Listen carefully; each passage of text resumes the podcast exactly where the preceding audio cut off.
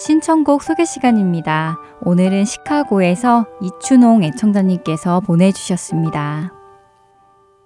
할텐 서울 보건방송 가족 여러분 안녕하세요. 모두들 건강하신지요? 보내주신 CD는 잘 받고 잘 듣고 있습니다. 프로그램 하나하나 혼자 듣기 아깝습니다. 항상 듣고 또 듣고 있습니다. 이곳 시카고의 날씨는 여전히 비가 내리고 좀 춥지만 할텐 서울 복음방송의 CD를 틀어놓고 있으면 문제될 것이 없습니다. 복음방송을 통해 나 같은 죄인을 깨닫게 하시고 십자가 사랑과 부활을 경험할 수 있어서 너무 감사합니다. 우리 시카고의 헤브론 교회 임철성 목사님과 제2 에스더 선교 회원들과 구세군 교회의 정부령 집사님과 할테인 서울 성교회를 사랑하는 오클라호마에 있는 친구 영민 그린리랑 함께 듣고 싶은 찬양이 있습니다. 마라나타를 신청합니다. 모든 분들 주님 안에서 언제나 늘 건강하시고요. 다시 뵐 때까지 안녕히 계십시오. 시카고에서 이춘홍 드립니다. 라고 편지 주셨네요. 편지 주셔서 감사합니다. 언제나 건강하시고요. 주 안에서 늘 승리하시길 바랍니다. 신청곡 마라나타 보내드리겠습니다. 찬양 후에 주안의 하나 사부로 이어집니다.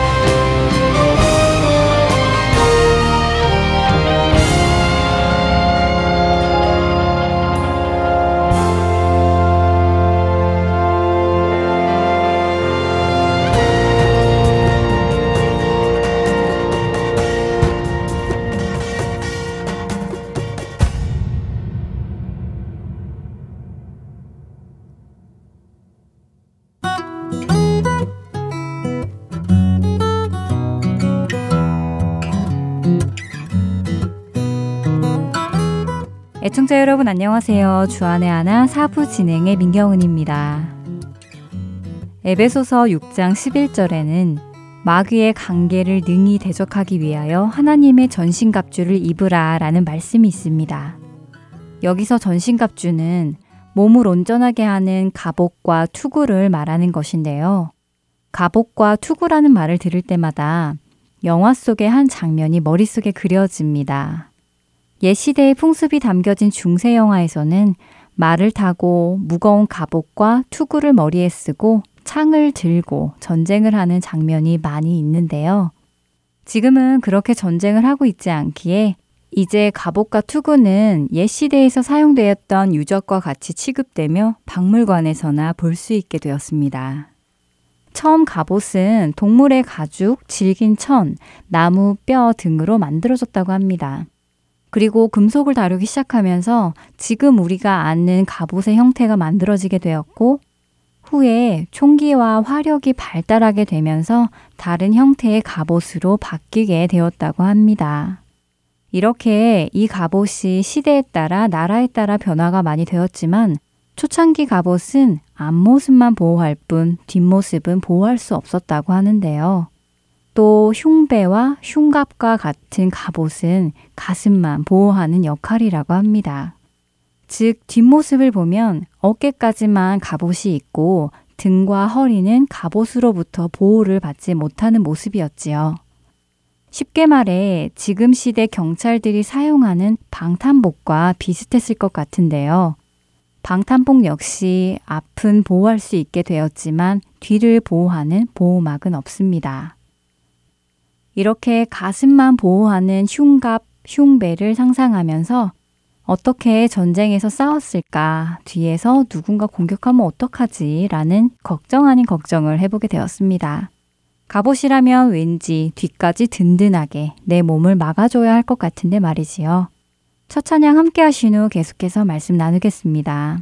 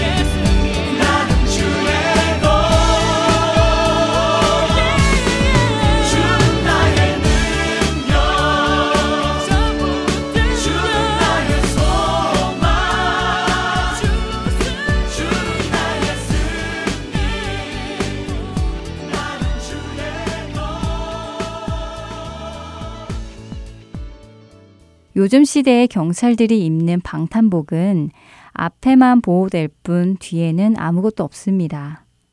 이처럼 갑옷 중에서도 뒷모습은 보호할 수 없는 흉배와 흉갑 같은 갑옷이 있었다고 합니다. 이 흉배와 흉갑을 생각하던 중에 마침 친구에게로부터 전화가 와서 통화를 하게 되었는데요.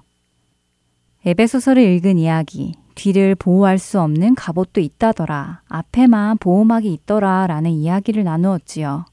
그런데 친구가 뒷모습은 보호할 수 없다는 갑옷이 있다는 이야기를 듣고는 진짜? 그러면 뒤돌아서면 안 되겠네? 등을 보이면 안 되잖아. 라고 말하는 것이었습니다. 너무나 당연한 말이었지만 저는 친구의 말이 새삼 중요하게 다가왔는데요. 아, 그렇지. 뒤를 보이면 안 되는구나. 그래서 마귀를 대적하라는 말씀이 있었구나 라고 고개가 끄덕여지며 야고보서 4장 7절의 말씀이 생각났습니다. 그런즉 너희는 하나님께 복종할지어다. 마귀를 대적하라. 그리하면 너희를 피하리라. 마귀를 대적하는 것. 이것은 뒤를 보이며 등을 보이면서 도망을 가는 것이 아니라 나의 뒤를 숨긴 채 마귀를 정면으로 대면하는 것입니다. 그렇게 물러서지 않고 마귀를 대적한다면 마귀가 우리를 피한다고 말씀하십니다. 사실 게임도 아니고 실제로 우리가 싸움을 벌이는 것이 아니기에 상징적으로 들릴 수도 있는데요. 우리는 잊지 말아야 합니다. 영적인 눈으로 본다면 우리는 지금 영적 전투 중이며 사탄이 시시각각 우리에게 싸움과 시험을 걸어온다는 것을 잊지 말아야 할 것입니다. 그렇기에 예수님께서는 말씀하셨습니다. 깨어 있으라고요. 깨어서 그들을 대적해야 한다고 성경은 말씀하십니다. 그렇다면 우리는 어떻게 사탄을 대적할 수 있을까요? 고린도후서 10장 4절은 우리의 싸우는 무기는 육신에 속한 것이 아니요 오직 어떤 견고한 진도 무너뜨리는 하나님의 능력이라 라고 말씀하십니다. 육신에 속한 칼과 창, 화력으로 싸우라는 것이 아니라 하나님의 능력이 우리의 무기라는 말씀입니다. 이 하나님의 능력을 에베소서 6장이 자세하게 말씀해 주고 계시는데요. 그런즉 서서 진리로 너희 허리 띠를 띠고 의의 호심경을 붙이고 평안의 복음이 준비한 것으로 신을 신고 모든 것 위에 믿음의 방패를 가지고 이로써 능히 악한 자의 모든 불화살을 소멸하고 구원의 투구와 성령의 검, 곧 하나님의 말씀을 가지라. 모든 기도와 강구를 하되 항상 성령 안에서 기도하고 이를 위하여 깨어 구하기를 항상 힘쓰며 여러 성도를 위하여 구하라. 에베소서 6장 14절부터 18절의 말씀입니다. 진리와 의와 평안의 복음, 그리고 하나님의 말씀을 가져야 합니다. 그리고 모든 기도와 간구 역시 우리를 깨어있게 해주며 마귀를 대적할 수 있게 해줍니다. 그리고 이 모든 것이 하나님의 전신갑주라고 말씀하십니다.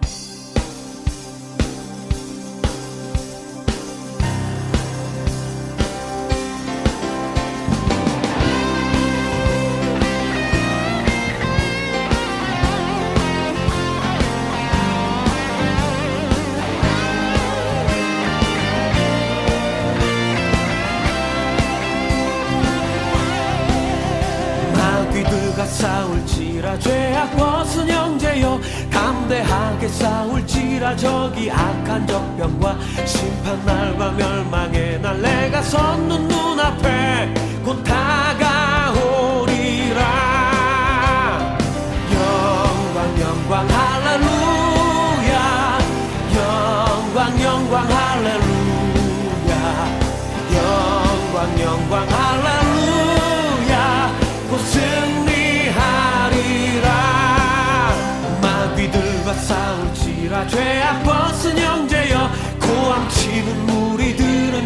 적군 아닌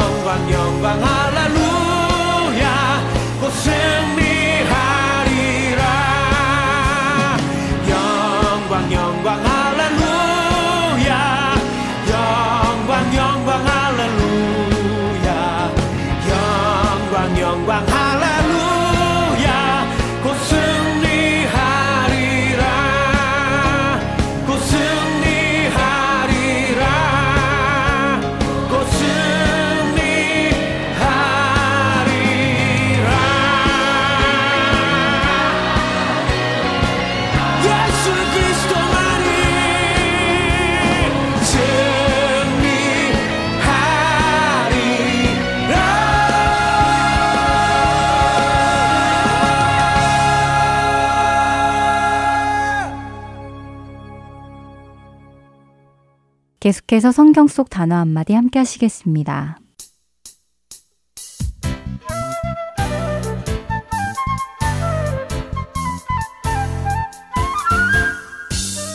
여러분 안녕하세요. 성경 속 단어 한마디 진행의 이다솜입니다. 여러분 가정은 화목하신가요? 화목한 가정, 생각만 해도 참 마음이 흐뭇해지는데요. 화목이라는 단어를 들으면 여러분은 어떤 모습이 떠오르세요? 저는 밥상이나 식탁에 온 가족이 둘러앉아 밥 숟가락을 들고 크게 웃는 모습이 떠오릅니다. 단란한 가정, 화목한 가정, 이런 단어와 함께 말이죠. 실제로 화목이라는 단어를 국어 사전에서 찾아보면 서로 뜻이 맞고 정다움이라고 설명하고 있는데요. 한 가족이 그렇게 서로 뜻이 맞고 정답게 웃으며 식사하는 가정. 요즘은 그리 많지 않을 것 같습니다. 대부분 TV에 시선을 고정하며 식사를 하거나 핸드폰에 시선을 고정하며 밥만 먹는 그런 식사 시간이 점점 늘어나고 있는데요. 가정의 화목함이 회복되어지면 좋겠다는 생각이 듭니다. 성경에서도 화목이라는 단어는 참 많이 등장하는데요. 사실 화목이라는 이 단어는 성경 전체를 이해하는 데 필요한 키워드 중 하나입니다. 그래서 준비했습니다. 성경 속 단어 한마디, 오늘은 화목에 대해 나누어 보겠습니다. 말씀드린 대로 성경에서는 화목이라는 단어를 자주 접하게 됩니다.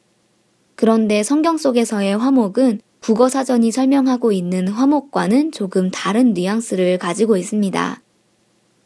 왜냐하면 일반적인 화목은 서로 뜻이 맞고 정답다는 그 분위기에 집중하고 있다면 성경의 화목은 대부분 나빴던 것을 좋게 바꾸다 하는 바뀜에 더 집중하고 있기 때문인데요.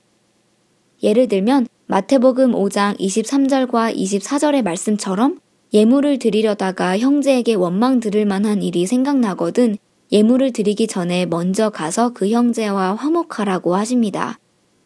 그러니까 비틀어진 관계, 좋지 않은 관계, 원망 들은 관계를 돌이켜서 화해의 관계로 만드는 것을 화목이라고 표현하시는 것이지요.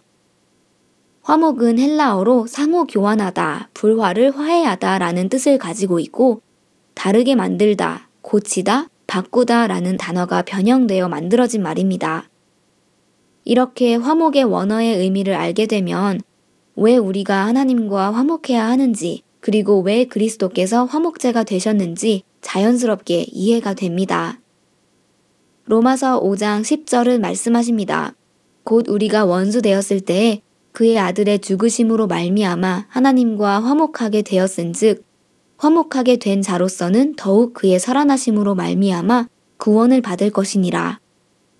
우리가 하나님과 화목해야 된다는 것이 국어사전의 의미처럼 단순히 뜻이 서로 맞고 정다운 관계에 있어야 한다는 것이 아니라 하나님이 아닌 사탄을 쫓아 죄를 지었고 하나님과 원수가 되었었기 때문에 그 원수의 관계를 바꾸어 화평한 관계에 들어가야 한다는 것이지요. 그리고 그렇게 화목한 관계에 들어갈 수 있는 이유는 죄 없으신 예수 그리스도께서 죽으심으로 인해 화목제물이 되셨기 때문입니다. 어떠세요, 여러분? 여러분은 하나님과 화목하신가요? 꼭 화목하셔야만 합니다. 그렇지 않으면 우리에게는 미래가 없기 때문이지요. 우리를 하나님과 화목해 하신 예수님의 은혜를 다시 한번 기억하고 감사하게 됩니다. 다음 한 주간도 하나님과 참된 화목을 누리시고 또 다른 이들에게도 그 화목을 전해주시는 여러분들 되시기 바라며 성경 속 단어 한마디 오늘은 여기에서 마치겠습니다. 다음 한 주간도 평안하세요. 여러분 안녕히 계세요.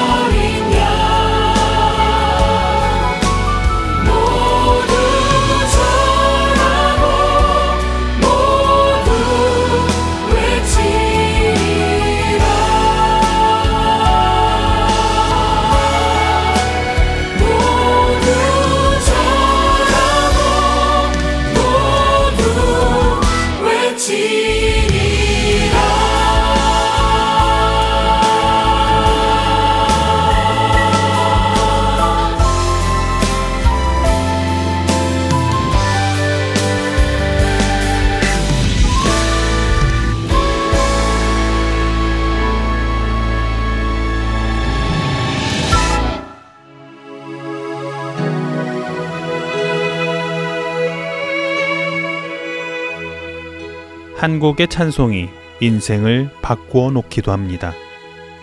그 이유는 주님의 은혜 안에서 변화된 한 사람이 그 찬송을 만들었기 때문입니다. 찬송가에 얽힌 일화를 통해 어떤 상황에서 그런 고백이 나왔는지 또한 그 고백은 어떤 의미를 담고 있는지 나누며 더 깊은 은혜로 들어가는 프로그램 내 주를 가까이 주안의 하나 3부에서 여러분을 찾아갑니다.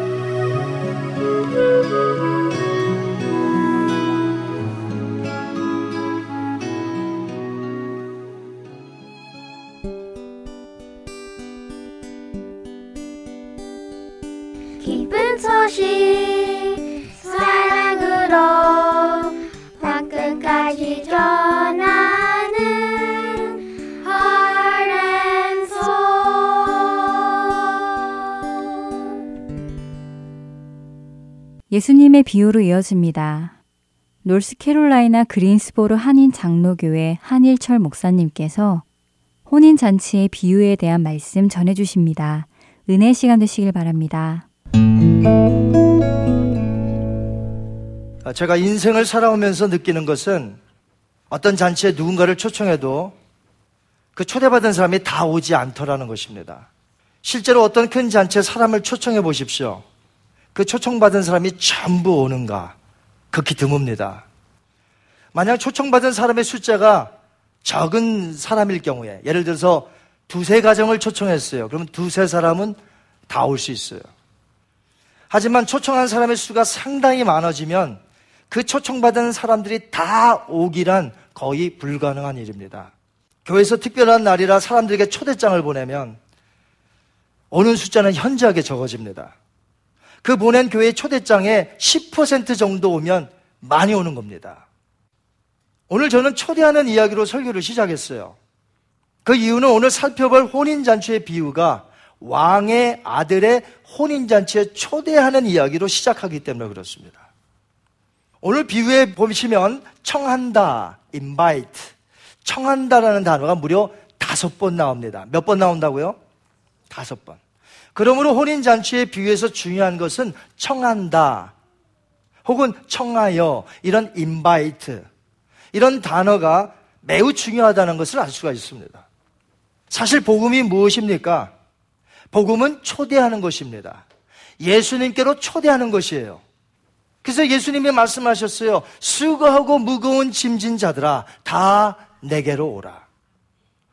그런데 어떤 학자는 말하기를 오늘 비유에서 복음을 정확하게 찾아보기 힘들기 때문에 복음적인 설교는 하기 힘들다는 것이에요. 그 이유는 이 비유가 유대 종교 지도자들에게 주신 말씀인데 그들의 죄를 지적하고 그들을 깨우치게 하시기 위한 교훈적인 의도로 이 비유를 주셨기 때문에 복음적인 설교하기는 힘들다. 어떤 학자가 그렇게 쓴 것을 보았습니다. 물론 오늘 비유는 유대교 종교 지도자들에게 주신 말씀이에요. 교훈이 맞습니다. 하지만 예수님은 그들의 죄를 깨우치게 하시면서도 동시에 이 비유를 통해서도 복음의 핵심인 초대와 그 결과에 천국에 들어가야 함을 강조하고 계신 것입니다. 그러므로 우리는 이 비유를 통해서 복음을 온전히 배울 수 있고 저는 온전히 복음을 말할 수 있는 것입니다. 예수님은 유대 종교 지도자들의 잘못된 사상을 지적하시고 교훈하시면서도 이 복음의 진수, 이 복음을 이 비유를 통해서 가르쳐 주셨다는 것이에요. 오늘 이 비유를 보시면 왕은 그 아들의 혼인잔치를 위해 백성들을 초대하는 모습으로 시작합니다. 왕이 누구인지 그리고 누구의 잔치인지 종교 지도자들은 예수님의 말씀을 들으면서 이 비유를 들으면서 누구 이야기를 하려고 하는지 벌써 눈치를 챘어요. 왕은 누구를 얘기합니까? 하나님 아버지를 뜻하고 아들은요. 누굽니까? 예수님 당신 자신을 가리킵니다. 왜냐하면 종교 지도자들은 예수님이 아버지가 보낸 아들로 보질 않아요. 그들에게는 아들이라는 개념보다 여호와 하나님은 한 분이다. 그래서 아들이라는 개념이 없어요, 잘. 그런데 예수님은 오셔서 내가 아버지가 보낸 그 아들이라는 것입니다. 아들이 매우 중요합니다, 여러분. 아들을 믿어야 구원을 받는 줄 믿습니다. 지금 유대인들이요, 우리가 믿는 똑같은 여호와 하나님을 섬깁니다. 그런데 그 아들을 안 믿으니까 문제가 되는 거예요. 그래서 유대 종교 지도자들이 가지고 있었던 어떤 잘못된 하나님의 나라, 그 concept of the kingdom of God, 하나님의 나라의 그 사상을 깨뜨리시기 위해서 예수님은 비유를 이렇게 시작하신 겁니다. 한번 보실까요? 시작을 어떻게 했는지. 함께 있습니다. 예수께서 다시 비유로 대답하여 이르시되 천국은 마치 자기 아들을 위하여 혼인잔치를 베푼 어떤 임금과 같으니 아멘. 아들을 논하지 않고는 천국을 말할 수 없기 때문에 비유 시작에 아들이 있는 거예요. 아들이 없으면 복음이 아니에요. 아들이 없으면 천국이 아니에요. 이제 왕의 아들의 혼인잔치에 사람들을 초대하는 내용으로 시작하기에 이 초대가 중요하지만 한번 따라하십니다. 초대가 중요하다. 따라하십니다. 더 중요한 것이 있으니 뭘까요? 천국이 들어가는 거죠. 초대받은 것 중요합니다. 초대에 응하는 것 중요합니다. 더 중요한 건 뭐예요? 초대받아 그 잔치에 들어가는 것이. 이것이 이 비유의 핵심인 거예요. 내가 그 천국에 들어가야 하는 거예요. 여러분이 그 천국에 들어가야 하는 것입니다. 아멘. 옆집이 연휴가 돼서 유럽에 놀러 갈 때 부러울 수 있죠. 근데 그거 중요한 거 아니에요. 옆집 사람이 천국에 들어갔대. 이거는 부러워하는 거예요. 이건 나도 들어가야 되는 거예요. 평생 유럽 못 가도 괜찮아. 천국은 내가 들어가야 되는 거예요.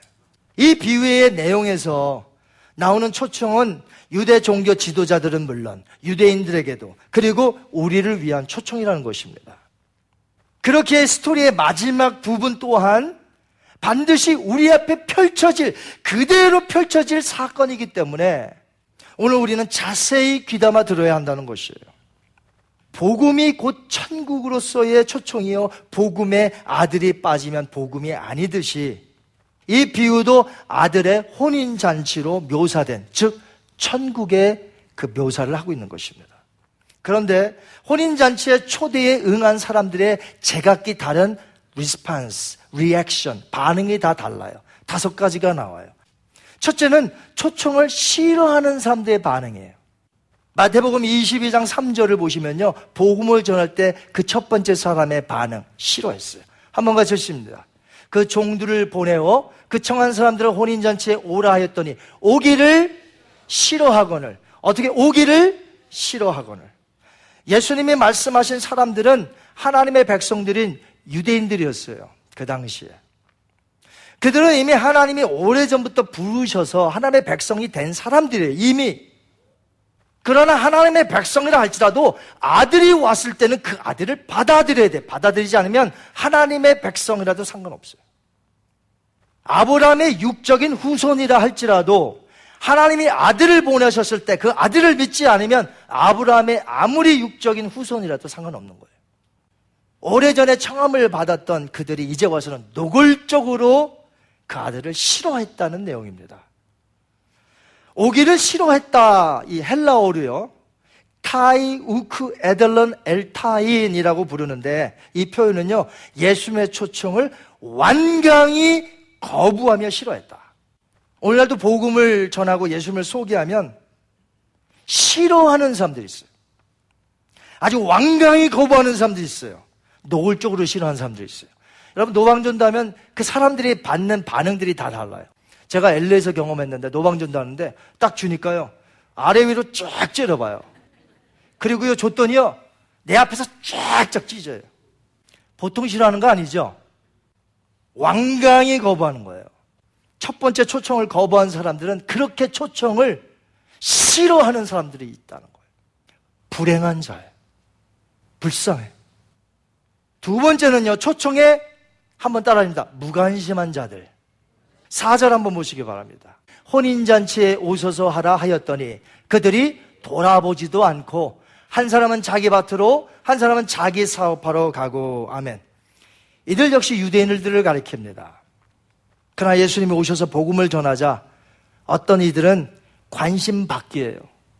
관심도 없어요. 이것은 다른 말로 말하면 내게 관심 있는 게 따로 있다는 것입니다. 이 초청에는 무관심했지만 반대로 역으로 말하면 자기가 관심 있는 게 있다라는 것입니다. 하나는 자기 밭으로 그리고 또 다른 하나는 자기 사업하러 갔다고 했어요. 이런 말씀에서 가장 먼저 두드러지는 문제가 자기라는 단어예요, 자기. 여기서 자기 밭으로라고 할 때 자기로 번역된 이 이디온이라는 헬라어. 무슨 뜻이냐면요. 자기에게 관계된 또는 자기에게 속한 자기 소유 이런 뜻을 가진 이디오스의 목적격 형용사예요. 그리고 자기 사업하러 갔다고 했을 때 자기로 번역된 아우트오라는 단어가 있는데 아우트오. 이 헬라어도 그 자신 또는 그들 자신 뜻하는 소유격 대명사예요. 헬라어 문자적 의미로 보면 모두 자기 일로 인하여서 혼인잔치의 초청을 거부하였다는 것입니다. 그리고 이런 표현 속에서 보면 이스라엘이 버림받은 이유가 있는데 가장 큰 것이 무엇이냐? 자기가 자기를 위해서 사는 것이 이게 죄입니다, 여러분. 성도는 이제 나를 위해 사는 게 아니라 하나님의 영광을 위하여 나를 구속해 주신 그 주님을 위해서 살아야 되는 줄 믿습니다. 이게 새로 거듭난 사람의 삶이에요. 하나님의 영광을 위하여 사는 거예요. 이웃을 위해서 사는 거예요. 왜? 하나님이 너의 이웃을 내 몸과 같이 사랑하라 하셨기 때문에. 하나님의 뜻에 순종하며 하나님을 위해서 사는 것이 성도의 삶이라는 것입니다. 물론 사람이 자기 밭으로 가서 일하는 것이 무조건 죄가 아니에요. 자기 비즈니스가 있어서 그 비즈니스를 하는 것이 죄입니까? 아니에요. 그러나 정작 하나님께 초청받은 일에 무관심하고 자기 하는 일에 최우선에 관심을 두어 자기 밭으로 자기 비즈니스로 일하러 갔다는 것은 큰 죄를 범한다는 것이죠. 자기 중심의 이기적인 삶이기 때문에 그 초청을 무시했기 때문에 성경은 이것을 매우 중요하게 다룹니다. 이들은 복음에는 무관심했고요. 자기의 일들은 큰 관심을 가진 자들이었어요. 이런 자들이 천국에 못 들어갑니다. 무슨 큰 죄를 지었기 때문에 천국에 못 들어가는 것이 아니에요. 내 일에 관심만 있고 그 복음의 초청에 관심이 없는 자가 못 가는 거예요. 오늘날도 복음에 무관심하는 자들이 많습니다. 복음을 전해도 무관심합니다. 심지어 교인인데도 복음을 말하면 이 가슴이 뛰질 않아요. 한 목사가 그렇게 외치는데도 가슴이 뛰질 않아요. 복음을 들어도 뛰지 않아. 그러나 자기가 좋아하는 것은 눈이 동그래집니다. 교회는 교인으로 교종만 멤버로 등록해 놓고 교회는 잘 나가지도 않고 자기 좋아하는 취미 생활만 하고 그런 자에게 천국의 자리가 있다고 생각하십니까? 복음을 들어도 아무 가슴이 뛰질 않는데 자기가 좋아하는 것은 막 가슴이 뛰고 열정이 있고 거기는 관심이 너무 많고 복음은 냉랭한데 그런 사람이 천국의 자리가 있다고요. 성경은 없다고 말합니다. 기억하시길 바래요. 복음에 무관심하고 자기 일에는 관심이 매우 많아 그 일에 몰두하는 그 사람 하나님의 백성이 아닐 수 있다는 것을 오늘 아셔야 됩니다. 복음에 관심이 없다는 것은 예수님의 관심이 없다는 거예요. 너가 날 사랑하느냐? 내 계명을 지킬지니라. 이 사람이 어찌 무관심하면서 살 수가 있겠어요? 예수님의 말씀, 복음에 가슴이 뛰죠. 여러분은 현재 어떤 상태입니까? 복음을 듣는데 가슴이 뛰지 않습니까? 셋째는 초청에 핍박을 가하며 죽이는 자들이 있었어요. 6절 하반절 한번 보겠습니다. 그 남은 자들은 종들을 잡아 모욕하고 죽이니. 아멘. 이들도 유대인들을 가리켜요. 하나님께서 수많은 선자들과 사도들을 보냈어요, 유대인들에게. 초청에 거부하는 정도가 아니라 도리어 그 초청하러 온 자들을 때리고 모욕하고 조롱하고 심지어 죽이기까지 합니다. 세례요한을 참수했어요. 스테반을 돌로 쳐 죽였습니다. 예수님의 많은 증인들을 때리고 출교를 시켰습니다. 심지어 예수님의 제자들 다 죽였습니다. 이 소식을 들은 왕이 어떻게 하였다고 비유는 말할까요? 우리가 믿는 하나님이 어떻게 했다고 할까요? 7절을 보세요. 임금이 노하여 군대를 보내요. 그 살인한 자들 진멸하고 그 동네를 불사르고 아멘. 저는 이것까지가 전부 복음이라고 봐요. 사람들은 복음이라고 하면 사랑, 은혜, 자비만 생각하죠. 그건 한쪽 복음이에요. 복음에는 양면성이 있어요. 그 위에 건 다 빼고. 이건 복음이 아닙니다. 이건 반쪽 복음이에요. 복음이라는 것은 내가 그 복음을 받지 않았을 경우에 어떻게 되고 복음을 받아들였을 때 어떤 상태에 이른다는 게 이게 다 복음이에요. 하나님은 사랑과 공의가 있으신 분이십니다.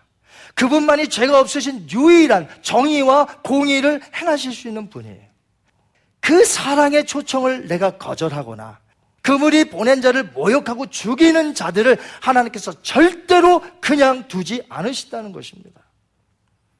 은혜로운 초청을 거부하는 자에게는 국률이 없는 심판으로 반드시 그 행한대로 갚아주신다는 것이.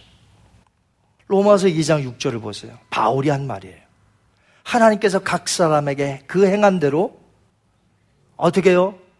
보응하시되. 그들은 초청에 거부하였기에 천국에 합당하지 않은 자들이었습니다. 그래서 8절을 여러분 보시기 바랍니다. 8절. 이에 종들에게 이르되 혼인잔치는 준비되었으나 청한 사람들은 합당하지 아니하니 아멘. 복음은 누구에게나 전해집니다. 그러나 천국에 합당하지 않은 사람들이 있다는 것이에요. 그 아들의 천국에 대해서 무관심하거나 싫어하거나 박해를 가하는 자들은 합당하지 않는 거예요. 절대로 그 천국에 들어갈 수 없습니다. 역사적으로 보면 거기에 합당한 심판들이 있었고 앞으로 심판이 있을 거라는 것입니다. 그러므로 하나님의 자비로운 구원의 초청을 싫어해도 안 되고, 가볍게 여겨서 무관심해도 안 되고, 그런 자들에게는 천국이 합당하지 않습니다. 첫 번째에서 세 번까지 우리가 살펴봤는데, 그 사람들의 이런 반응을 살펴봤을 때 갖는 의문점이 하나 있어요. 천국의 자리가 찼을까요? 비어 있을까요? 첫 번째는 어떻게 했어요? 싫어했다. 두 번째는요? 무관심했다. 세 번째는요? 때리고, 모욕하고, 죽이고. 그러면 왕이 배설한 왕의 아들의 잔치가 많이 비어 있을 거 아닙니까? 이 비어 있는 채 혼인 잔치가 시작이 되고 웨딩이 시작됐다면 우리 하나님은 실패자가 되는 거예요. 자, 여러분, 하나님에게 실수가 있으십니까? 실패가 있으십니까? 없어요.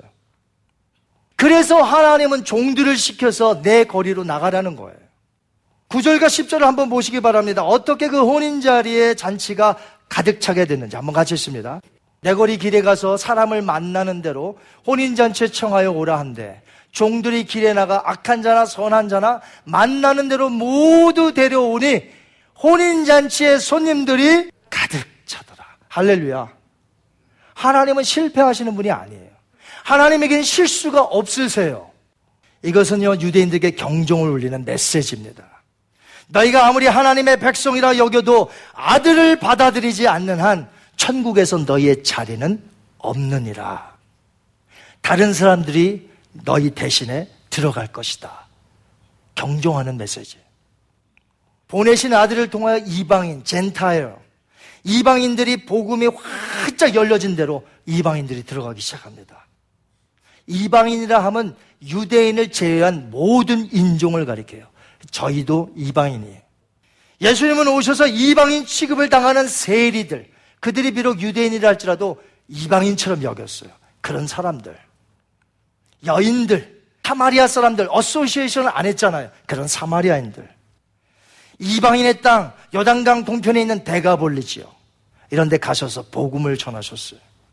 그들 중에 많은 사람들이 기꺼이 그 복음을 받아들였습니다. 이들이 바로 네 번째로 살펴볼 초청에 응한 자들이에요. 종들이 오라 하니까 다 가는 겁니다. 그래서 혼인잔치 자리에 가득 찼더라. 초청에 응해서 들어갔다는 것이. 이방인들은 복음을 받아들였습니다. 물론 이방인들이라고 해서 다 복음을 받아들였냐? 아니죠. 그러나 이방인들 중에서 예수님을 믿기 시작한 사람이 많아지는 거죠. 나 같은 죄인을 살려주셨다고 해서 감사와 감격이 있는 것입니다. 지금도 세계 곳곳에서 선교사님들이 들어가서 그 오지에 복음을 전파할 때에 복음의 초청을 받아들여서 계속해서 많은 이방인들이 하나님의 나라에 들어오고 있습니다. 물론 퍼센테지로 따진다면 초청에 응한 자는 매우 적어요. 다 복음을 전하지만 그들이 다 받습니까? 매우 적은 사람들만 드물게 들어오죠. 하지만 지금도 세계 곳곳에서 예수님을 믿어 구원받는 자들이 점점 점점 생겨나게 되는 거죠. 초청을 받아들인 자들은 왕의 아들의 혼인잔치에 들어가 그 잔치를 맛보게 되는 것입니다. 여러분은 어떻습니까? 사실 여러분이 중요한 거예요. 저와 여러분이 중요한 거예요. 오늘 이 시간에 남들이 중요한 게 아니에요. 일단은. 일단은 내가 들어갔느냐 하는 것이에요. 여러분, 물건을 소개할 때 물건을 한 번도 써보지 않은 사람이 소개하면 그 돼요, 안 돼요? 이거 좋아요? 근데 좋아요. 이건 거짓말이잖아요. 자기가 안 써봤잖아요. 물건을 파는 세일즈맨은 기본적으로 그 물건을 어떻게 돼요? 써봐야 되잖아요. 지난번에 보니까 야, 코카콜라 드라이버가 이렇게 큰 트럭을 몰고 가는데 갑자기 섰어요. 그 제가 이렇게 딱 보니까 딱 마시는데 펩시콜라. 이래도 되는 겁니까? 코카콜라 트럭에 코카콜라 유니폼 입고 펩시콜라 마셔도 되겠어요? 최소한 우리가 예수님을 믿는다고 하면 우리가 나가서 예수님을 내가 먼저 믿고 나가서 전도해야 되는 거 아니에요? 그러므로 내가 구원받지 않았으면 나가서 전도하지 마세요. 해봐야 능력도 없어요. 성령이 너에게 임하시면 너희가 권능을 받아 나가라고 그랬지. 그냥 막 나가면 되겠어요? 거기 무슨 능력이 일어나요? 내가 믿지를 않는데, 내가 예수님을 영접하지 않는데 누구 보고 영접하라는 거예요? 말도 안 되는 소리예요. 이 시간에 다른 사람이 먼저 중요한 게 아니에요. 이 시간에 우리가 중요한 거예요. 내가 그 천국에 들어갔느냐 하는 것이에요. 여러분 천국에 들어가셨습니까? 그 천국을 맛보았기 때문에 영생을 맛보았기 때문에 나가서 즐겁게 전도하는 거 아닙니까? 당신 그러다가 큰일 난다고. 예수님 믿어 천국 들어가야 된다고. 거기에 간절함이 있는 거 아니에요? 거기에 능력이 나타나는 거 아니냐 말이에요. 이 시간 중요한 건 저와 여러분이에요. 우리 하나님께서 오늘 중요하게 그걸 여기는 거예요. 오늘 여러분에게 복음을 전파됩니다. 그리고 CD로 녹음이 돼서 이제 나중에 다른 사람이 듣겠죠. 누구를 막론하고 선한 자나 악한 자나 상관없어요. 누구든지 왕의 초청장을 받고 감사함으로 믿음으로 그 자리에 들어가는 것이에요. 그러므로 악한 자라 할지라도 그 초청을 받아들여 믿음으로 산다면 그 사람은 새로운 피조물이 되었고 그 사람은 혼인잔치에 들어가 있는 사람이 되었다는 것입니다. 이제 마지막 다섯 번째로 초청을 받아 잔치에 들어갔던 어떤 한 사람이 오늘 비유 마지막에 보니까 비참하게 손발이 묶여갖고 끌려나가는 모습이 나옵니다. 아들의 혼인잔치에 이제 손님들을 가득 찼어요. 이렇게 둘러보러 왕이 다니는데 한 사람이 눈에 탁 띄는 겁니다. 왜 안 띄겠어요? 모든 사람이 흰 옷을 입고 있는데 혼자만 다른 거 입고 있으니. 역사서에 보면 어떤 중동을 중심으로 한 나라들에서 실제로 이런다고 그래요. 어떤 궁중 파티의 문 앞에서 예복을 빌려주는 사람들이 있어요. 예복을 이렇게 문 앞에서 빌려줘요. 그럼 그것을 입고 들어가야 돼요. 자, 비유해 보면 어떤 사람이 초대는 받아 잔치 석상까지는 들어갑니다. 그런데 문 앞에서 왕이 선물로 준 예복을 갈아입고 들어왔어야 되는데 그 예복을 입지 않고 들어온 거예요. 그래서 왕이 그 사람에게 이렇게 묻습니다. 12절 한번 볼까요? 이르되 친구여 어찌하여 예복을 입지 않고 여기 들어왔냐 하니 그가 아무 말도 못하거늘 혼인잔치에 들어온 모든 사람들이 왕이 준 예복으로 갈아입고 있었는데 그 사람은 예복이 아닌 자기의 옷을 입고 있었던 것이죠. 그러자 왕은 아무 말도 못하는 그 사람, 자기 옷을 입고 있는 그 사람에게 종을 시켜 이렇게 명합니다. 13절 보세요. 이게 복음의 클라이막스예요, 여러분. 임금이 사원들에게 말하되 그 손발을 묶어 바깥 어두운 데에 내 던지라 거기서 슬피 울며 이를 갈게 되리라 하니라. 아멘. 여기 계신 분 중에 복음을 받아들이지 않는다면 천국에도 못 들어갈 뿐 아니라 여러분의 가는 마지막 final destination이 어디냐? 지옥이라 이 말이에요. 임금이 사원들에게 말하되 손발을 묶고 바깥 어두운데 내 던지라 거기서 이를 갈며 슬피 욺이 있으리라 지옥입니다. 우린 여기서 또 한 가지 중요한 사실을 배우게 됩니다. 그것은 혼인잔치에 들어가는 것은 철저히 왕 대신 하나님의 방법대로만 해야 천국에 영원히 살 수 있다는 것이. 즉, 왕이 허락하신 그 예복을 입어야만 그 혼인잔치에서 영원히 즐겁게 영원토록 살게 된다는 것이. 만약 왕이 준 예복이 아니라 자기의 옷을 입고 있다면 그 사람은 천국에 들어갈 수 없음을 말해줍니다.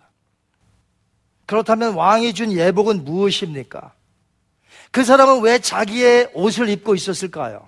왜 왕이 준 옷을 입지 않고? 우리는 에덴 동산에서 타락한 아담과 하와에게 하나님이 첫 번째 하신 행동이 있어요. 말이 아니라 행동. 여러분 행동하고 말은 어떻게 달라요? 그가 타락한 후에 하나님이 첫 번째 하신 말씀은 뭐예요? 에이담, where are you? 아담아, 너가 어디 있느냐? 내가 먹지 말라던 이것을 먹었느냐? 그러면서 그에게, 뱀에게, 하와에게 계속해서 말씀하시죠? 그건 말씀이고, 첫 번째 하나님이 그들에게 해준 행동이 있다 이거죠. 뭔지 아세요? 짐승을 잡아 피가 흘려지는데 그 짐승의 가죽을 벗기셔서 친히 아담과 하에게 입혀 주셨다는 겁니다. 그 전에는요 무화과 나무 잎으로 가렸어요. 그것이 가려집니까? 치마로 입어서 있는데 안 가려지죠. 자기의 수치와 자기의 그 죄악을 어떻게 무화과 나무 잎이 그 수치스러움을 가려줄 수 있어요. 하나님이 직접 말씀이 아니라 직접 행동으로 짐승을 잡으셔서 그 피를 흘린 다음에 가죽을 만들어서 그에게 입혀 주셨다는 것입니다. 이것은 예수 그리스도의 속죄 사역을 보여주는 예표적인 사건이에요. 즉 아들을 보내셔서 그 아들이 내 대신 내가 죽어야 되는데 피 흘리고 예수님이 십자가에서 대신 피를 흘리고 나를 위해서 대신 죽으셨다는 것이죠. 그래서 나의 허물과 나의 수치와 나의 죄악을 가려주신 거예요. 예수님이 가려주셨는데 누가 들춰내겠습니까, 여러분? 그래서 우리가 들치면 안 되는 거예요. 하나님이 용서해 주신 것을. 그것이 바로 하나님이 우리에게 주신 예복이에요. 이 이사이가 성령으로 말미암아 이렇게 노래했어요. 한번 우리 이사에서 61장 10절 한번 읽겠습니다. 내가 여호와로 말미암아 크게 기뻐하며 내 영혼이 나의 하나님으로 말미암아 즐거워하리니 이는 그가 구원의 옷을 내게 입히시며 공의의 겉옷을 내게 더하심이 신랑이 사모를 쓰며 신부가 자기 보석으로 단장함갑게 하셨습니다. 아멘. 그래요. 하나님이 우리를 위해 준비하여 주신 옷을 입어야만 하나님 앞에 나갈 수 있는 것입니다. 그리스도로 옷 입은 자만이 그 초청된 천국잔치에 참여할 수 있는 거예요. 요한계시록 7장 14절에 보니까 천국에 들어간 자들이 전부 흰 예복을 입었어요. 이는 큰 환란에서 나오는 자들인데 어린 양의 피에 그 옷을 씻어 희게 하였느니라. 우리가 세탁을 할 때 세제를 넣습니다. 그래야 깨끗해지니까. 그러나 우리의 옷은 세제나 그런 거 갖고 안 된단 말이에요. 우리의 영적인 옷은. 오로지 예수 그리스도의 보혈로만 씻음 받을 때 내 흰 옷이 흰 눈보다 더 희게 휘어진다는 것이죠. 전부 흰 옷을 입었어요. 그 흰 옷은 오직 어린 양 대신 예수님의 피로 말미암아 씻음 받아 희게 된 흰 옷이라는 것이. 즉 예수님으로 말미암아 구속함을 받아 자기의 허물과 자기의 죄악 다 가리운 그 옷을 내가 입었다는 것이. 그렇다면 비유 속의 잔치에서 쫓겨난 자가 입었던 옷은 그리스도의 보혈의 공로가 아닌 자기의 의의 공로의 옷이라는 거예요. 자기의 행위로 구원을 이루어 보고자 했던 자가 분명해요. 바리새인처럼 종교 지도자들도 그랬어요. 백성들도 그들을 따라했어요. 오늘날 교회 안에 보세요. 예수님 믿는다고 하면서 자기 의로운 행위, 그리고 율법으로 그 구원을 이루어 보고자 하는 자들이 많습니다. 특히 타 종교에서, 개종해서 예수님을 믿겠다고 하는 사람들, 성경적으로 끝까지 잘 점검해 봐야 돼요. 왜냐하면 타 종교는 전부 자기의 의와 자기의 행함으로 구원을 이루기 때문에 그 사람이 개종해서 예수님을 믿으니까 똑같이 비는 대상만 달라졌지 똑같이 나의 의, 나의 행함으로 구원을 받으려는 자들이 많기 때문에 성경적으로 잘 지도해 줘야 돼요. 특별히 개종한 분들.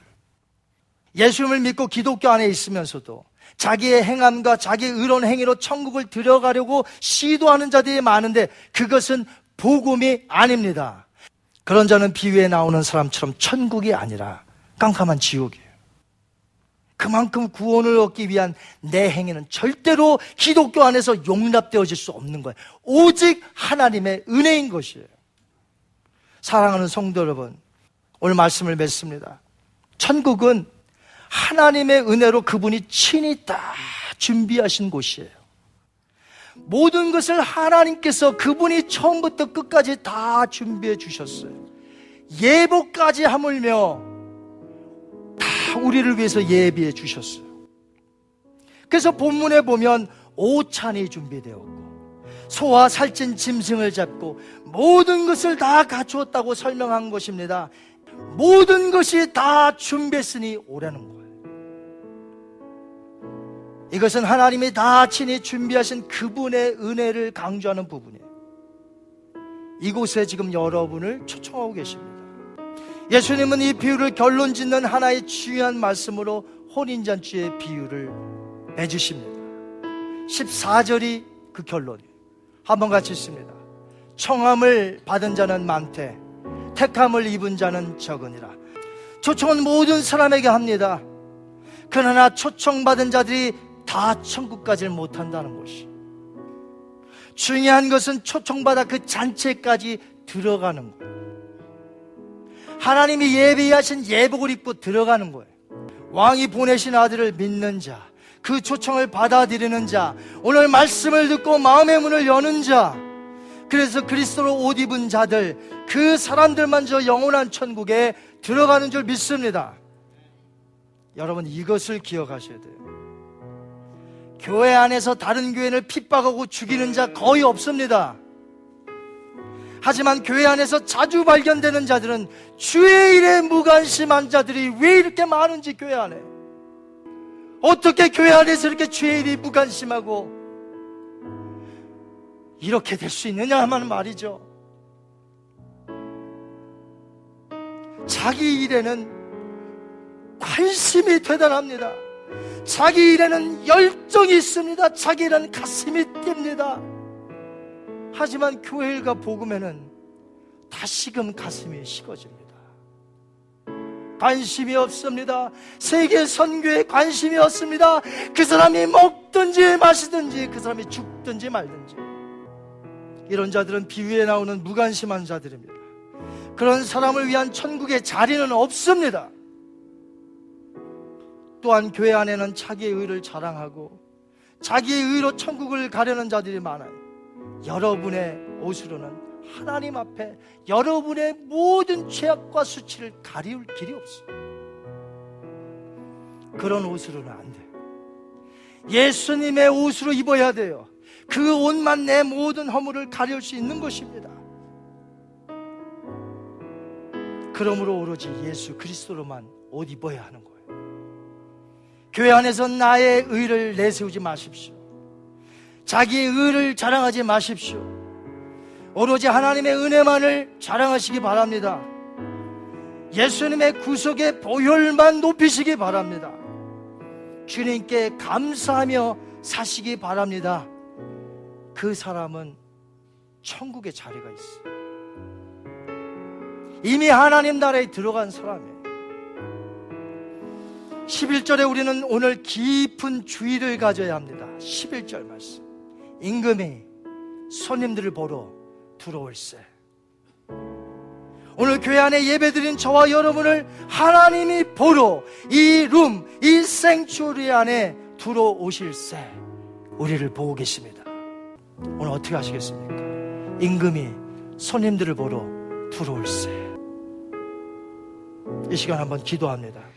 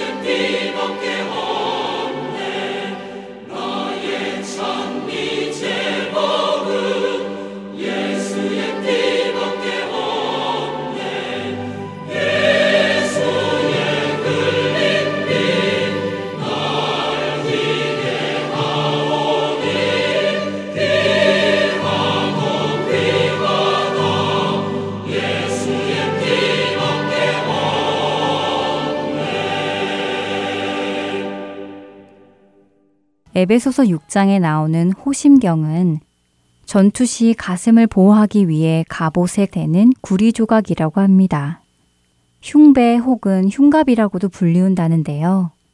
이 호심경은 가슴만 보호해 줄 수 있습니다. 우리의 등은 보호할 수 없지요. 만약 정말 가슴만 보호할 수 있는 호심경을 입고 영적 전투 중이라고 생각을 한다면 우리는 절대 뒤를 돌아볼 수 없습니다. 바로 앞에 있는 사탄을 대적하며 시선을 떼지 않게 되지요. 사탄 마귀를 대적하면 그 마귀가 우리를 피할 것이라고 야고보서 4장 7절에서 말씀하십니다. 영적 전투와 같은 실제적으로 와닿지 않는 단어가 많이 있으시겠지만 우리를 시험하고 속이고 믿음을 잃어버리게 하려는 사탄이 있다는 것을 잊지 말아야 합니다. 베드로전서 5장 8절과 9절의 말씀을 읽어 드리겠습니다. 근신하라 깨어라. 너희 대적 마귀가 우는 사자같이 두루 다니며 삼킬 자를 찾나니 너희는 믿음을 굳건하게 하여 그를 대적하라. 이는 세상에 있는 너희 형제들도 동일한 고난을 당하는 줄을 알미라. 우리는 믿음을 굳건하게 하여 하나님의 전신갑주를 입고 사탄을 대적해야 할 것입니다. 한순간도 진리에서 떨어지지 말아야 할 것입니다. 말씀으로 진리 안에 있고 기도와 강구로 깨어 있어야 할 것입니다. 다음 한 주도 하나님의 전신갑주를 입고 늘 깨어 있는 우리 모두가 되기를 소망하며 주안의 하나 사부 마치겠습니다. 지금까지 함께 해주신 여러분들께 감사드리고요. 저는 다음 시간에 뵙겠습니다. 안녕히 계세요.